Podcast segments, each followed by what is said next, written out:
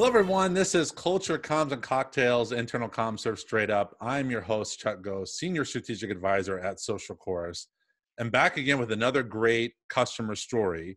Uh, joining me today is Curtis Calloway, the Communications Director at Shaw Industries. Um, welcome to the podcast, Curtis. Hey, thank you for having me, Chuck. It's a pleasure to join you. Well, it's it's you know the best thing about this podcast is being able to uncover stories, and my favorite stories to uncover are with a lot of customers that I haven't had a chance to work with. So I haven't had a chance to to work with you or Shaw Industries, but obviously glad to have you on board.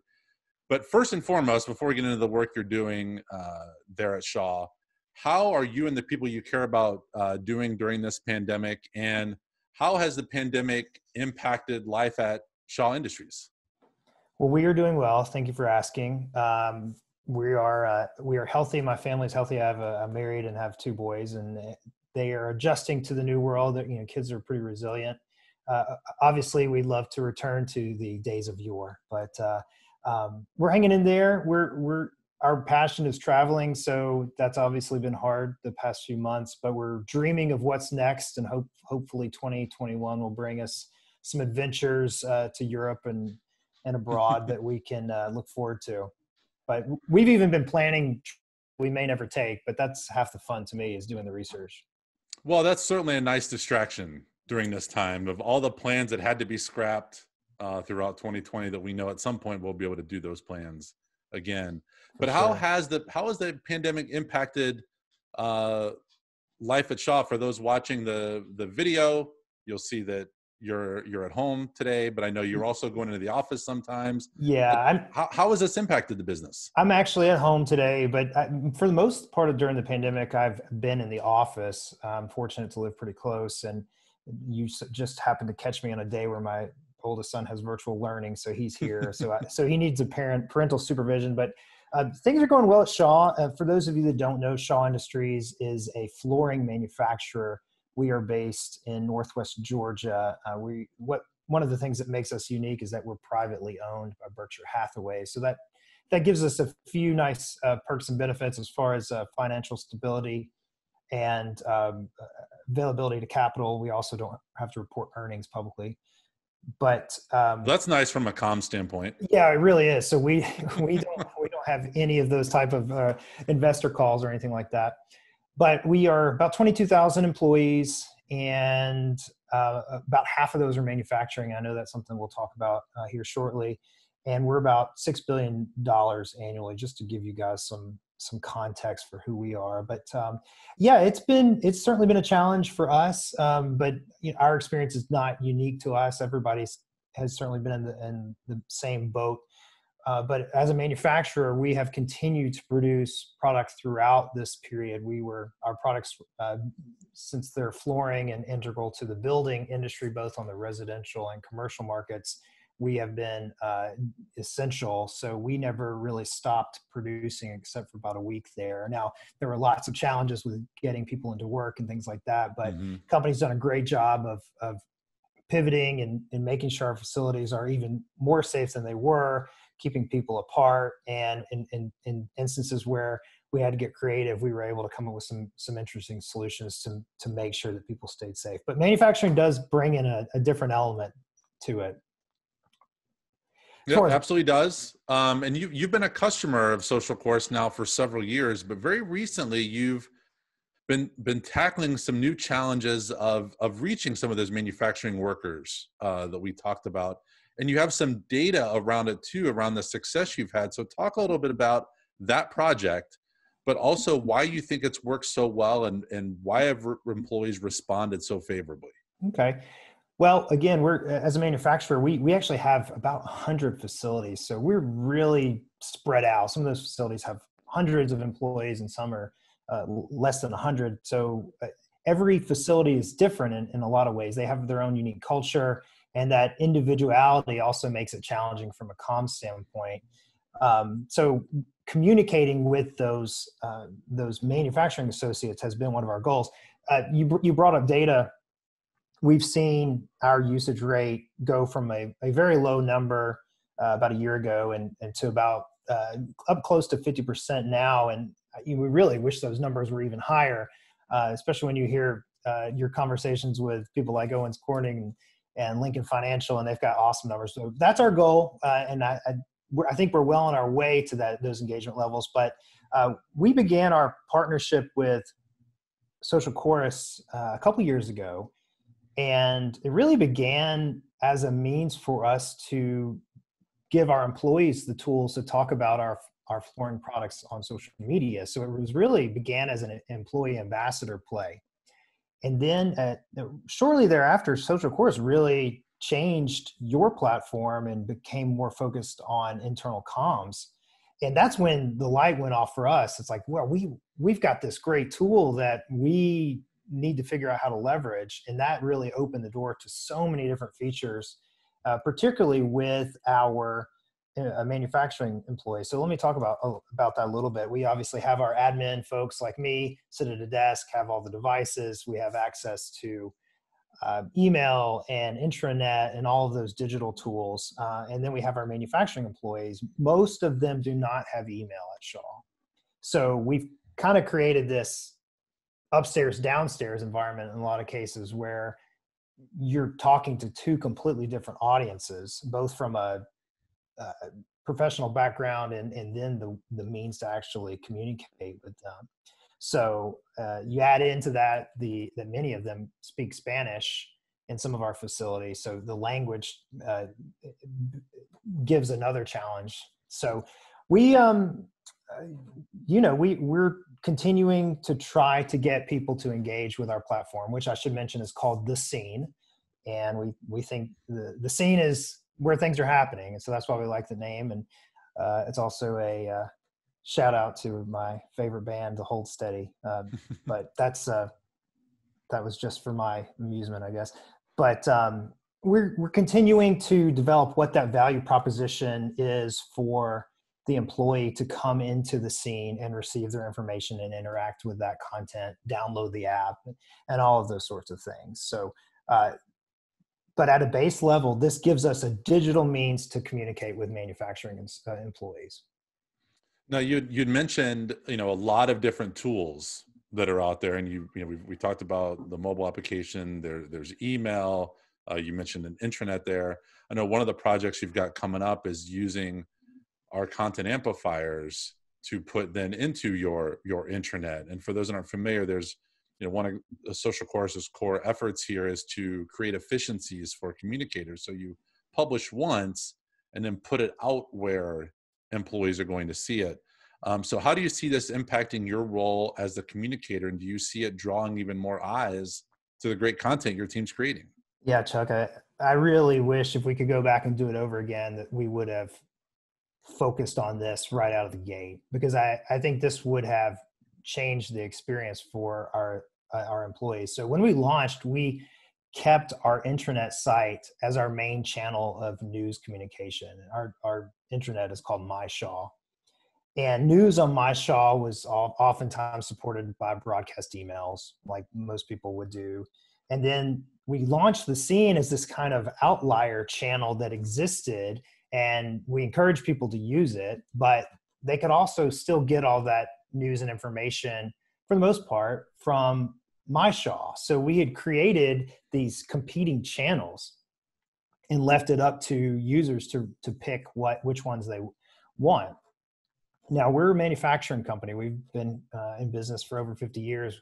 We're kind of slow in to change in some ways. So this did not uh, the adoption rates initially were were tough, um, particularly from our admin workers again because they had access to a lot of these other ways to interact with the content and we gave them i think too many options. So now we are actually in the middle of an intranet integration project using the content uh, content amplifiers and it's happening right now right now. So i don't have any news or metrics to share with you yet but i, I really look forward to uh, being able to do that at some point. But i think by integrating the scene directly into our intranet and having that be the repository for all of our news i think that's really going to be a game changer for us because somebody's going to come to the to MyShaw they're going to see that story from the ceo or um, whatever it might be and they're going to click on it and it's going to launch them immediately into the scene So they're getting into the program whether they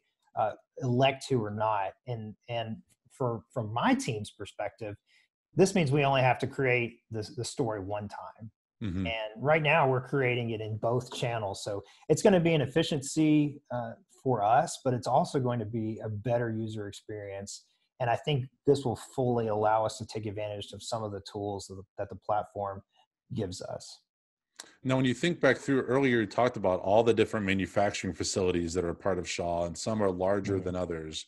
And, and regardless of size, is, is there any sort of favorite campaign or content from a local level? Because that's where I see the the local employees really responding is when they see that global, local, and me, when they feel represented out there. So, what is some of that favorite content or favorite campaigns you've seen uh, yeah. from those facilities?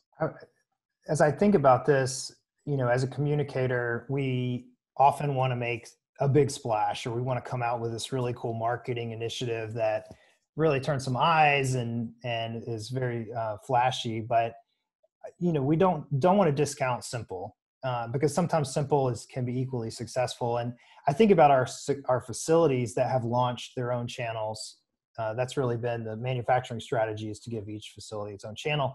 And they've embraced it and and and and come up with campaigns that are simple like employee recognition or metrics reporting or recapping team huddles with with notes uh, sharing metrics just s- simple things that put that need to know information right into the hands of the of those employees.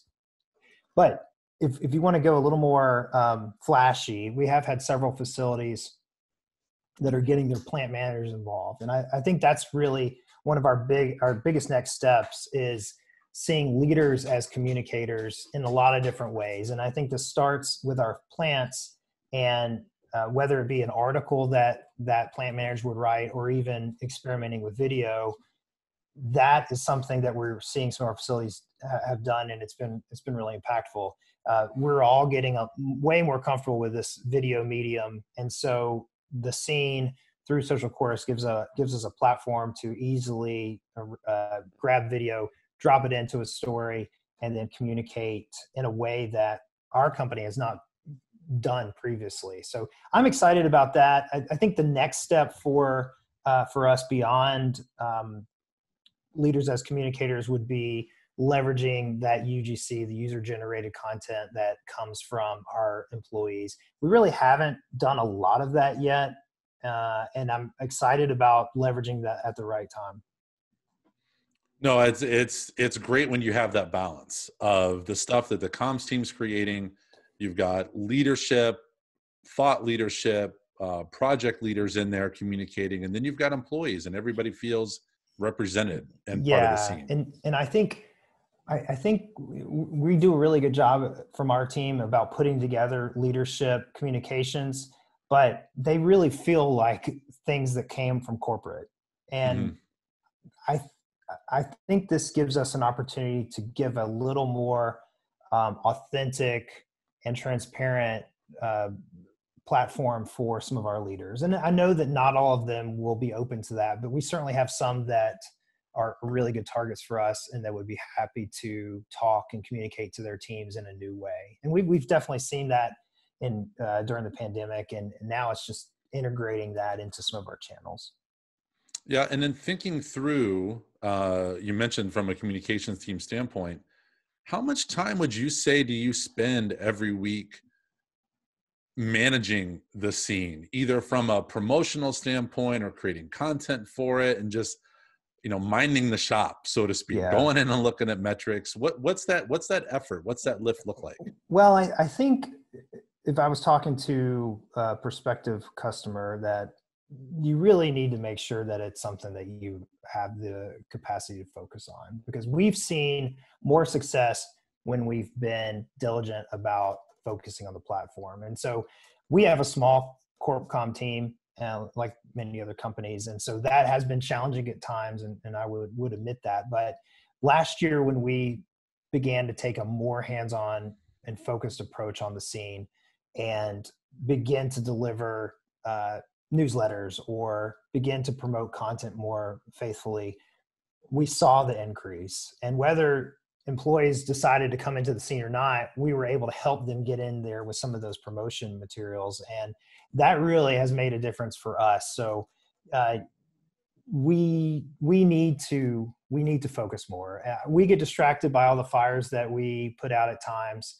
um, or get behind in our strategic planning. So having somebody like an awesome account manager like ours, uh, shout out to Karen Landis who who rocks at Social Chorus. Um, that really does help. So I think you guys do keep us accountable a lot of ways, but it does fall to the company to be the ones that are in in the platform and, and getting their hands dirty. So we've got to roll out channels. We have to educate those channel contributors on the how to use the platform and then what it can do for them within their facility or within their team and uh, you just, it just can't be an afterthought uh, in, in your comms planning yeah we absolutely do see it and i know karen will appreciate the the shout out mm-hmm. there uh, obviously well deserved yeah. that uh, we, we do create strong partnerships but ultimately it is around that communicating with intent and being very intentional about it or uh, on a previous podcast guest talked about communicating with a purpose having a purpose behind everything and being very intentional about we are doing this. This is why we are doing it and this is the results we expect. And if you get the results great. Let's try to make them better next time. If you don't get the results what can we tweak tweak and improve uh, you know to, to get better? Because we we all can be better communicators whether on a comms team whether we're a communicator by title or just communicator by function or we just are one who's practically communicating inside an organization um, certainly something we can all all get better. Yeah, and you know, 20, 2020 has been a tough year. It's almost cliche to talk about, and I hate cliches, but it's true. We, we, it's okay to acknowledge it. But Curtis, let's say if it's 2021, November next year, and and and we're back here talking about the scene. What would you like to co- accomplish? You and the team there at Shaw Industries. What would you like to accomplish over the next 12 months? That if we came back, you would just be absolutely giddy yeah. uh, to talk to me about. Okay, well, certainly this inter, uh, intranet integration project is is huge for us. It may be the biggest thing that we do over the next six six months or so. So we want to see that seamlessly integrated and launched, and we want that change to be easy for all of our users. So when they come into the site, everything makes sense, and then the login process happens easily, and and so that it's just really seamless. So we want that change to be easy and for uh, to be a better experience than what we have now. But i'd like for us to also be diligent about weekly newsletters to promote content. I mean those those newsletter tools are so simple but they're powerful and they bring people into the platform.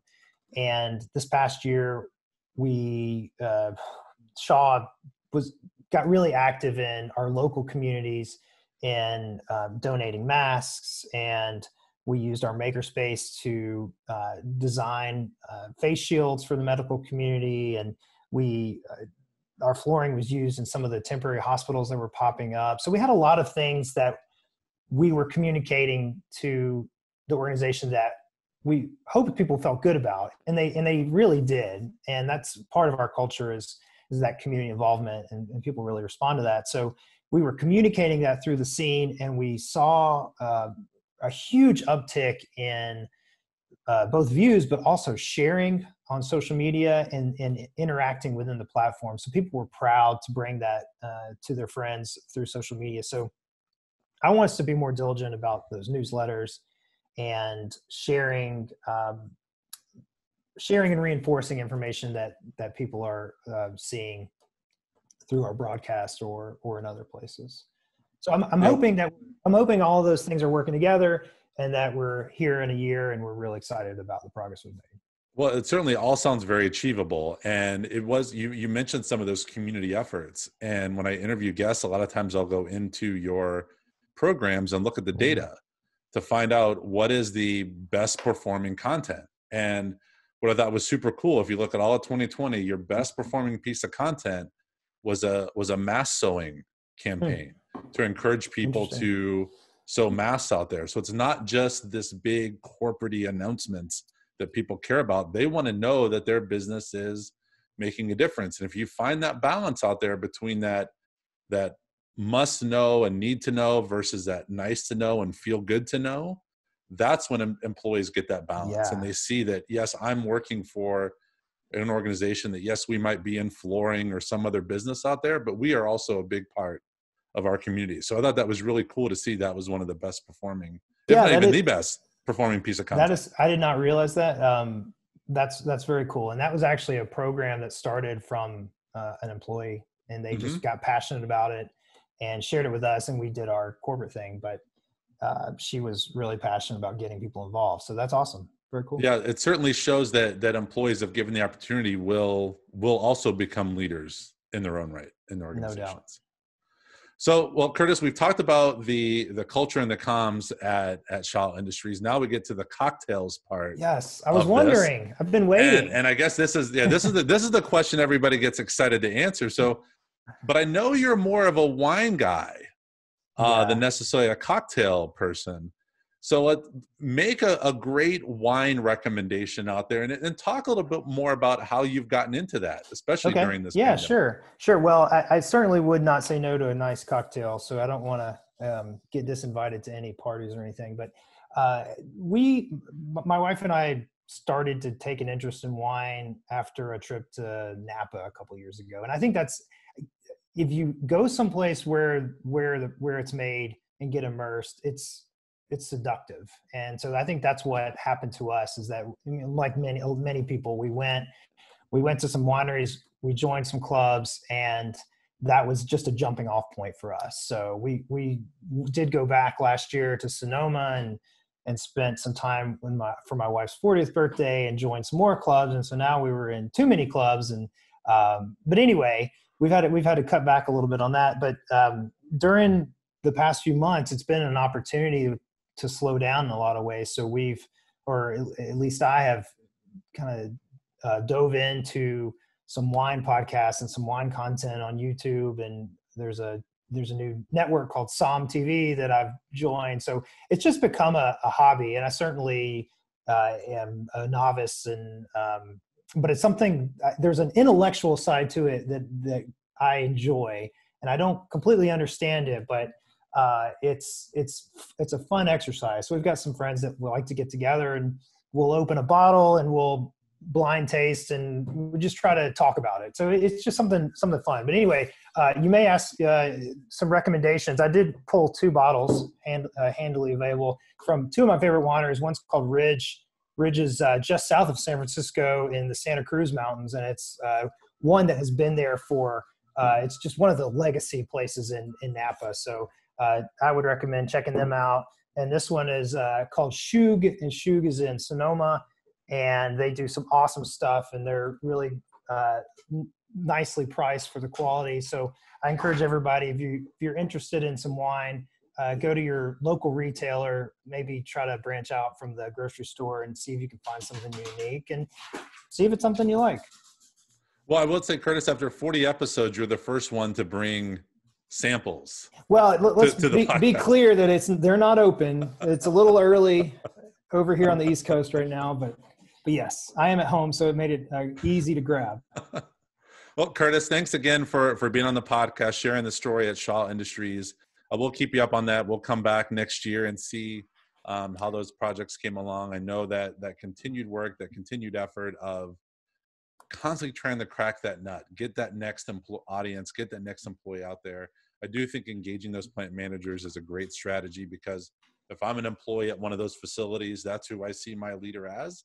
And again, to your point, the more authentic that communication is, the more uh, relevant and personalized that information is for them, the more likely those employees are going to keep coming back as that source and as that sense of utility for them, as you shared. Even sharing metrics and data with them is a it's probably got to be a much more efficient process. So, yeah Curtis, thanks again for the work you and your team do there at Shaw. Yeah, and thanks for everything from Social Chorus. We appreciate it. If you enjoyed what you heard from this episode and want to check out others, find Culture Comms and Cocktails on Apple Podcasts, Google Play, Spotify, or wherever you like to listen. And when you do, hit that subscribe button so you don't miss any future episodes. This has been Culture Comms and Cocktails, internal comms served straight up. Thanks for listening.